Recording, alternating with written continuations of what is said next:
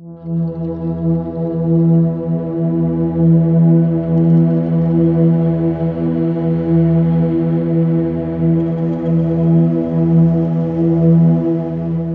group but has one primary purpose to carry its message to other codependents who still suffer. Coda.org. Bill Wilson said we should rejoice in the fact that drunks are getting sober anyway at all. George Vaillant, a Harvard doctor who joined AA as a non-alcoholic trustee in 1998, and estimated that 40% of sober people are because of AA. AA is not everything to everyone, which means it doesn't profess to have found a cure for every problem, or even the one and only solution for alcoholics. AA is for people who want to stop drinking, but can't on their own.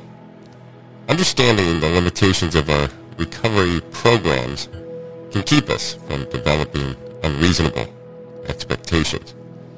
People are at liberty to take or leave our help. We don't know what is best for people. Tradition 5 helps us, the newcomer and the public, stay clear on what the fellowship has to offer. A diverse membership improves the odds that the newcomer can relate to or be inspired by someone.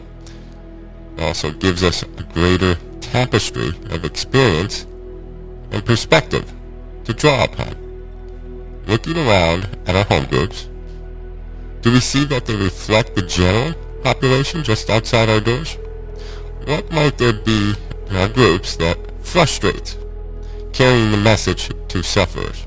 Habits and rituals may make one group feel welcoming and comfortable, while different habits and rituals may make another group feel uncomfortable.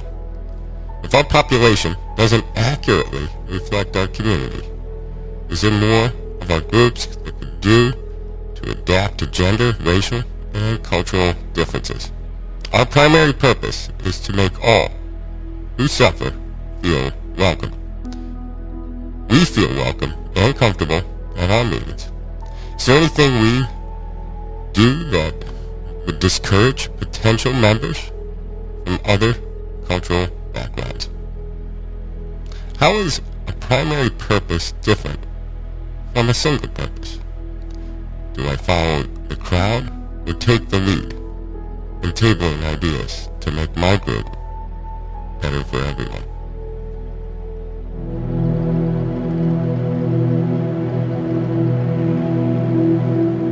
Thanks for starting your day with hammock readings. And we look forward to seeing you again tomorrow.